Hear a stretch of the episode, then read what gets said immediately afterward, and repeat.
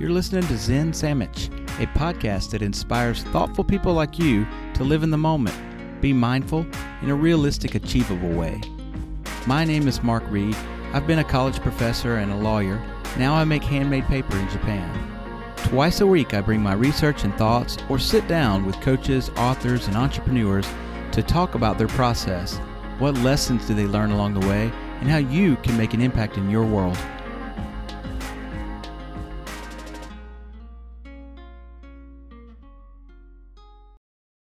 Hey, here we are. You're listening to another Zen Sandwich interview. My guest today is Enson Inoue. He also goes by the nickname Yamato Damashii, which literally means Japanese spirit. I, I can't tell you how excited I am about this. Many of my listeners might not be familiar with MMA, mixed martial arts. Uh, I, I want to just spell out for a second what a big name and a huge honor this is to be speaking with Enson today. He is one of the most iconic fighters ever in the sport. Now, let that sink in. Even if you don't follow MMA, you know how big it is. He is one of the pioneers of this sport. He was the Shooto heavyweight world champion. He has fought and defeated Randy Couture, a three time heavyweight champion in the UFC. He's an entrepreneur. He currently runs several MMA gyms under the name Purebred in Japan and the South Pacific, affiliated with other gyms in the US and Canada. It's not all just fighting, folks. He's an author. He wrote the book Live as a Man, Die as a Man, Become a Man. You can find that on Amazon. He's an actor. He was in the 2008 movie Red Belt with uh, other big stars like Tim Allen and uh, Joe Mantegna. He was featured in a documentary film called Rites of Passage The Rebirth of Combat Sports. We're not done. In 2013, Enson embarked on a charity walk over 1,360 miles from Hokkaido to Kyushu, Japan. And that's from the top of the country to the bottom, people. The walk was to raise awareness for victims of the 2011 Tohoku earthquake and tsunami. He did the walk using no money, living off the charitable goodwill of people and places he visited. Currently lives in Saitama, Japan, just north of Tokyo. Welcome to the program, Enson Inoue man, it it truly is an honor and a pleasure to speak with you. Thanks for coming on. Thanks for having me. Well, one reason I wanted to do an interview with you, Enson, I mean, in addition to the name recognition factor and that you're a legend, is that from what I understand, you you do also practice a I, I don't want to put words in your mouth, but and call it Zen or Buddhism or Taoism or Shinto, but I'll let you define it. But would you say that you practice a form of uh, Eastern moral philosophy? Yeah, totally. Um, it goes uh, a lot with the Buddhist beliefs, and uh, we, my wife, um, actually introduced it to me, the Stoicism. Yeah. Yep. A lot of Stoicism thoughts and uh, beliefs um, really blend in a lot with my thoughts.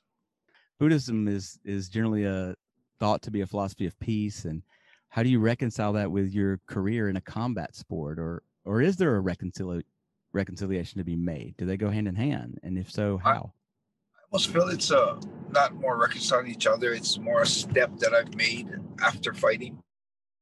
Okay. And a, and a big part of it was doing the the Shikoku pilgrimage, the 88 temple pilgrimage. Yeah, I uh in a previous conversation with you, I I brought that up. You said you've done it twice, right? Yes. Okay. So why why did you do it twice? Once I did it um, all at one time, and uh, it just calls you back. Yeah. Because after I did it, um, the first time I did it took me a month, and I did. Uh, I actually did the 108.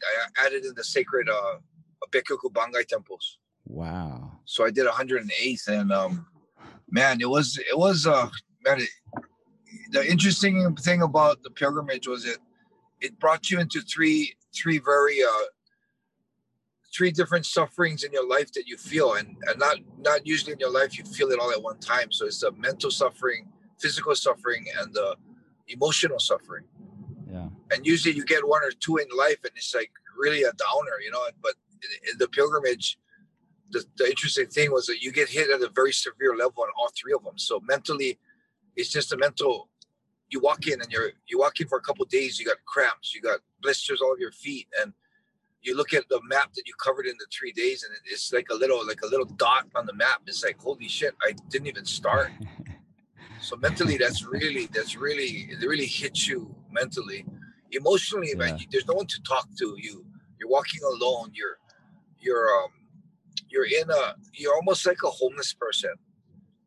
Mm. and you're getting a little smelly because of the backpack and you know you have to find places to sleep at night. So emotionally it gets really lonely. At times i think every pilgrim at one time in the pilgrimage sits back and says why am i doing this to myself? I have a house. I have a roof over my head. I have friends why am i doing this to myself you know i think every pilgrim that i've talked to have run through that that that mental state um the other thing is obvious the the physical suffering and it's very severe because I remember playing basketball and baseball and sports, and you know when you had a blister on your foot, you had to sit out practice, or you you really couldn't do certain types of running. But um, the blisters and uh, you get like three, two or three different places over your feet, and it's not Yeah. a matter of if you're going to stop walking or not. It's going to how you're going to walk and how fast you're going to be able to walk. So I found that really interesting with the pilgrimage that you know the the three three phases of suffering it's all hit at one Mhm. time at a severe level. It's amazing, man. Did you had did you do that before or after the the Tohoku walk, the walk from Hokkaido to Kyushu? I did it before. Okay, so you were you already had some preparation for the for that 2013 walk. How was that? You know, the, the funny thing about that is, um, although it was a lot longer and it took it took 68 days, Wow. because of the terrain, it wasn't as hard as the Shikoku pilgrimage. Huh. And how was it? So- I mean, did you really do it without like without really spending money? Just uh just, you know, the charity of of people along the way? Yes, uh, uh, absolutely. Every, everything. And you know, so the thing with that is uh, the only plus I had in the Shikoku pilgrimage is a famous pilgrimage. So the people of Shikoku will find pilgrims and give them food and water. But the walk across Hmm. Japan is not something people do. So there wasn't a there wasn't a thing where they see you walking and they say, "Oh, it's a pilgrim. Let's give them an offering." So until I was blogging it, I was blogging it on my social media. So, but until people realized what I was doing, and that I was, you know, Right. in the beginning, I had a fan come up and say hi to me and didn't even know we we didn't have food for four days. Wow. And asked me asked me for a picture, and I'm, I'm like I'm just inside just hoping he offers, Yeah. but he thanks me for the picture and drives off, and I'm like holy shit. So in the beginning it was really hard because no one really knew, no one really knew what I was doing. Yeah. So we there are two spans of in the beginning where we walked on four days without food. So it, it wasn't like Forrest Gump where there's like there's a TV camera following you doing it. I mean, you, you're broadcasting it on social media, but it's not it's not like on my- NHK or something. only on my cell phone. I would at, at night when we found a place to sleep, I would sit back and uh, and log it in that night. That's crazy, man. That's intense. That's uh that's ballsy, man. That takes that takes a lot of guts. Um well, let's talk a little bit about mental preparation. I mean, that's what this show's about and uh, about having perspective on life and preparing the mind to deal with life's bullshit. Going back to your MMA days, how did you mentally prepare yourself for a fight? I prepared myself for the most severe. Um, I was always known as a fighter that was willing to die in the ring, and I literally Mm. did prepare to die in the ring. Mm. So what you know, the the thing what what taught me about that in life is it's the same thing in life. You know, like this pandemic, you're preparing for the pandemic to end by the end of the year, and it doesn't. It kind of it uh, kind of hits you mentally. Yeah. But if you prepare, like right now, you know, we're we're sitting back saying, okay, 2022, we're not going to get anything back to normal until then. Right. And if you prepare for the worst, expect the best, prepare for the worst. No matter what happens, it isn't that bad. You know, in the ring, I've never tapped in the ring. Yeah, and I, And people, I got choked out. I got ligaments broken. I got you know a lot of stuff done to me. But you know, it's not because I'm tough. It's because my mental preparation in the ring was literally, I was prepared to die in the ring. So if you're prepared, prepared to die, it isn't really enough compared to dying. So I think that really helped me in my fighting career and in life now. Yeah, I watched some of your podcasts, and you, uh, I mean, you wouldn't, you had sort of strict instructions with your corner not to throw in the towel, right? Yeah, unless um, Yeah. I was unconscious. Right, unless I mean it's just absolutely necessary. That's Yeah. uh, yeah, that's inspiring, man. Um, were, were you ever nervous before a match, or were you, or were you mostly excited? I was nervous. I was scared. I was. Uh, there were a couple of matches where I teared up. Yeah. So yeah, there was a lot of anxiety and fear. You know, I guess you know there's some fighters out there that say they they, they experience no fear, no no emotion before the ring. They're not nervous, but I guess for me, um, in my heart, I was planning to die. And if you're walking to a place that you are really willing to die and plan to die in, it's nerve wracking. Yeah, that's that's intense. Do you you still you approach life like that? You're not in the ring anymore, but I mean, do you you sort of approach your day that way? Like you know, you're like it's like you're ready to die if you know lightning strikes or a car accident or whatever. Like you're ready to go if it happens. I think if that type of severe situation in my life happened, yes, I, I am. Um, of course, every day, you know, feeding my kois, you know, cleaning the yard. You you don't you don't actually need to prepare to die to do those things. right. But if there's a fire in the house, right. If uh, my wife needed help with something and it and it and it um it had you know I would have to put my life on the line. Yeah. Um, I think I'm prepared to, for that, and that's how I live my life. That's awesome. 100%. That's awesome, man. Uh, 2021 is upon us. Uh, any New Year's resolutions? Wow, I, me and my wife usually sit down and talk about that. We haven't really talked about it. Um, it'll be the probably the same as last year, which I didn't get to get done. Is get in better shape. You know, get get in uh very good physical shape. Which I'm I'm in I'm in okay shape, but I could be in way better shape. So yeah. that's probably definitely going to be one of the resolutions. I'm pretty sure you're in better shape than than most people. and I oh also I got the next resolution I do have is uh I have part two of my book that I've been writing for the last three years. Oh, nice. It's yeah, ready. It's in the computer. It's being edited. It's just I'm I'm just procrastinating the editing, and that is something I want to get out by mid 21. Oh, excellent. Yeah, I was going to ask you in a little bit about what you got going on right now. Okay, well, Enson, I usually do a segment at the end of each show just called Five Minutes Zen, where I give the listener something to dwell on or think about for five minutes or in you know some way add just five minutes of zen to their life. I mean th- this show is not for the aspiring buddhist monk. This is just for regular folks to just put five minutes of zen into their life. So in your case i want to ask you about fatigue there's a YouTube video out there of you giving some guys in a dojo advice about fatigue and changing your mindset. I, I love this video. I've watched a couple of times actually. That uh, most of us hit fatigue at some point, whether it's on the mat or in life, whether it, maybe it's at work or in a relationship or whatever. And in that video, you say most of us hit fatigue, and, and we say, "Oh fuck," you know, what, what I, I'm ready to give up, you know. But you say that when you're in the gym and you feel fatigue, you feel lucky. Tell us more about that. Give us some advice on how to deal with fatigue in life. Yeah, well, my my my folk my mindset on life isn't about living the easiest and and and uh, smoothest life. Yeah. My focus on life is to until the day I die, try and become the strongest and the best man that I can become. And as you know, a lot of the hard times is what molds who the person is. And like they say, they have that famous saying, you know, whatever what doesn't kill you will make you stronger. Absolutely. So for me, you know, fatigue is something in a in a normal mind, it's like it's a bad thing. It doesn't feel good. Fatigues, if you ever experience any type of fatigue, man, it is horrible. It'll break warriors, yep. especially physical fatigue. You know, when your arms are heavy, you can't move, you know. So, you know, in, in the common sense, in the common mind, it's a bad thing.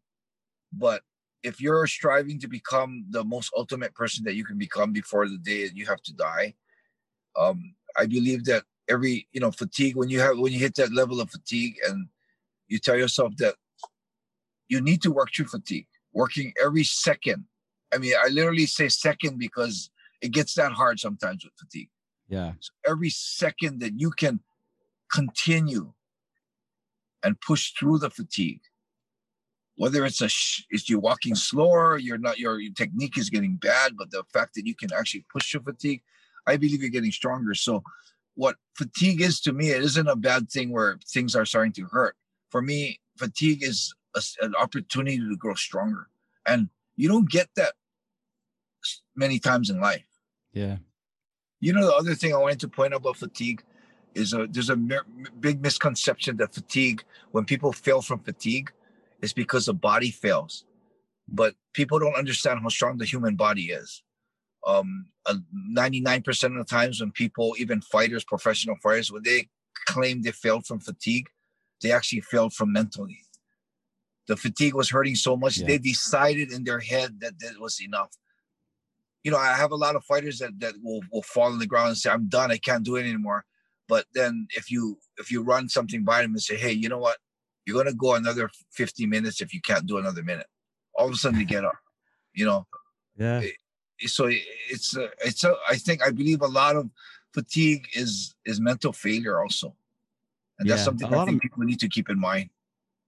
Yeah, a lot of marathon runners will talk about. There's I, there's a word for it, and I can't think of it right now, but there's some sort of barrier when they can't go on any further, and then they keep going on, and then they sort of break through and then they the catch wall. Is, is yeah, that called the wall? Yeah, right. And they get yeah. they get through that wall, and then they can go. You know, they can go on further than they ever thought they could. Yeah, uh, and, and and I think in fighting or lifting, they call it the pain barrier. Yeah. How that's much awesome. pain barriers can you break? That's awesome. Well, that's uh that's your five minutes in right there, folks. That's good stuff. Uh Enson man, I want to thank you so much. Uh it's been great. Um what what else you got going on? You you started to talk about your. Tell me about the book. Your your uh, you, is this this is a second part to the first book you wrote? Yeah. So my my first book was a timeline. So I was actually I'm I'm a very much understood person. People think I'm this tough guy, this guy that doesn't feel pain, but I'm actually like everybody else, and I do feel pain. I have a lot of fears. So mm-hmm. I wanted to be understood. So I thought the best way to do it was my timeline. So of course, my timeline goes from my childhood living growing up in Hawaii, mm. going into f- racquetball, going into fighting. And what happened with the first book was I ran out of space. I was at like 120 words, 100, 120,000 words. And it was like, this book is getting too long. Yeah. So I decided to close it off. And the interesting thing is, it's pretty much covered my whole fighting career. So part two is pretty much going to be covering the my pilgrimage, my walk across Japan. You know, I did a lot of uh, relief work at the when the tsunami hit Japan. Yep. So it's a different side of me, which is really interesting. Yeah, that's well, that's what I'm interested in. I mean, I'm interested in the fighting stuff too. I I studied judo earlier in my life. I mean, I never got to the anywhere near the level you did, but you know, I, I'm interested in that stuff too. But my angle, you know, is is this stuff, the the pilgrimage, the uh, the mental preparation. Um, yeah. Well, man, I I really appreciate it. Uh, I'm inspired, dude, and uh, Okay, so if if you like the show, uh, tell somebody, tell a friend, and uh, leave a review, uh, a positive one if you liked it. If you didn't like the show, then uh, hold your tongue. I'll get better. Um, give me your thoughts at uh, zensandwich at gmail.com. Join me next time for when I uh, talk about politics, something I don't normally talk about here, but Ooh. I'm not gonna. Yeah, I'm not gonna tell you. I'm not gonna tell you like how to think. You, I'm not gonna tell you to be conservative or liberal or uh, socialist or, or libertarian. But I'm going to talk about the importance of having an independent mind and thinking for yourself instead of what some party platform tells you to think. So we'll get to that next time. Uh, Enson, it was an honor, man. I um, come on anytime. Let me know anytime. I'll try to right. remember. send no me worries. a link to it. Yeah, send me a link to it, and I'll share it so people can. I like your your your uh, material, man. It's interesting the Zen stuff. Thanks, man. I really appreciate it. I will do that. I'll I'll uh I'll send you a, a link today. Yep. Shoot. All right. Thanks. Next All right, time. buddy. Right on.